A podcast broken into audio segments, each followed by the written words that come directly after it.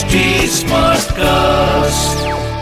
आप सुन रहे हैं एच डी स्मार्ट कास्ट और ये है फीवर एफ़ प्रोडक्शन अनुराग इस रोमांटिक महीने में हम हमारे हिंदी सिनेमा की कुछ आइकॉनिक जोड़ियों के बारे में बात कर रहे हैं दो हीरो वाली जोड़ीज हीरो हीरोइन वाली जोड़ीज और अब हीरो एंड डायरेक्टर की जोड़ीज के बारे में बात कर रहे हैं जिसकी शुरुआत हमने आनंद बंधुज यानी कि देवानंद एंड विजय आनंद की एक्टर डायरेक्टर की जोड़ी से की और आज हम राजेश खन्ना।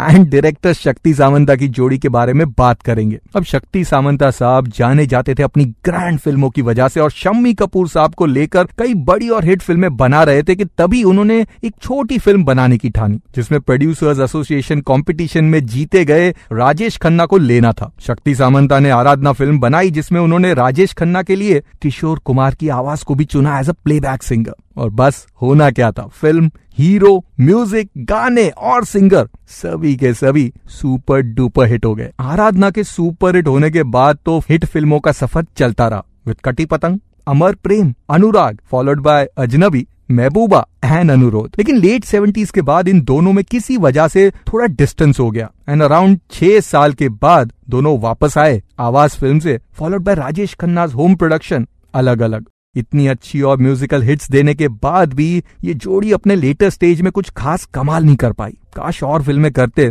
तो मज़ा आ जाता। खैर चलिए मेरे यानी कि आपके अपने बॉलीवुड स्पाई जी नाइन यानी कि दिव्य सोल गामा के साथ ओनली ऑन पिक्चर पांडे आप सुन रहे हैं एच डी स्मार्ट कास्ट और ये था fever F production HD Smartcast.